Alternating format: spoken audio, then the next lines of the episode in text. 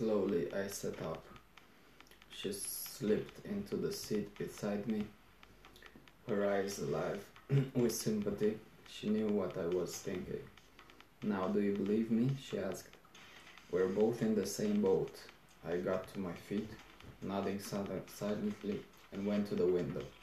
I raised the blind and peeked out. Pete was still in the doorway, his cigarette glowing. Is he still there? Yeah, I said in a dull voice. She looked at her watch. Another 15 minutes and you can go.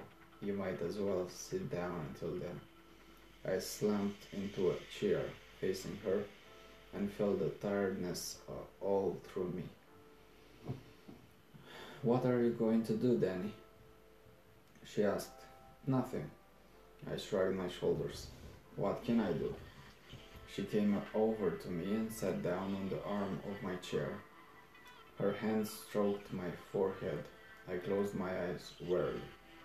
Poor Danny, she said gently. There's nothing you can do. Nothing anybody can do. Her voice grew suddenly bitter. he's got you. Like he's got me. Like he's got everybody around him. Like a blood sucking monster that lives off everything around it. There were tears running from her open eyes. You're crying, I said in surprise. So, I'm crying. She stared back at me de- defiantly. You know a law that stops a whore from crying, or don't you think he'd like that either? I'm sorry, I said quickly. It wasn't her fault. We were both lost. Neither of us could escape. There was no use in kidding ourselves. We couldn't win. I put my hand on her shoulder and pulled her down to me. I kissed her.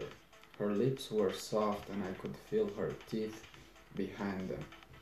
Now she lay across my lap, looking up at me. Her eyes were wide and wondering. Danny, she said softly, you said you had a girl. I have, I laughed grimly. But you're here.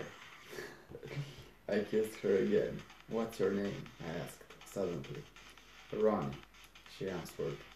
But that's not my real name. My name is Sarah, Sarah Darf, Darfman.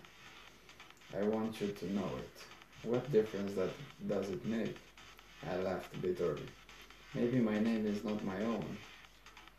Nothing else belongs to me.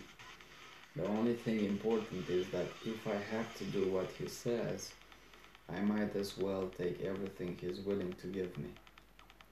Her arms went up around my neck and pulled me down to her. I felt her lips moving against my ear. What I have to give you, then, is something he could never buy, no matter how much he was willing to pay. Her lips were against me, uh, against mine. I could hear her crying softly. Then the tension had gone, and we were silent, our breath rushing in each other's ears. She was staring at me. I could see she understood. You're going to take his money? she asked, a sound of disappointment in her voice. I stared back at her. I don't know, I said bitterly. I don't know what I'm gonna do.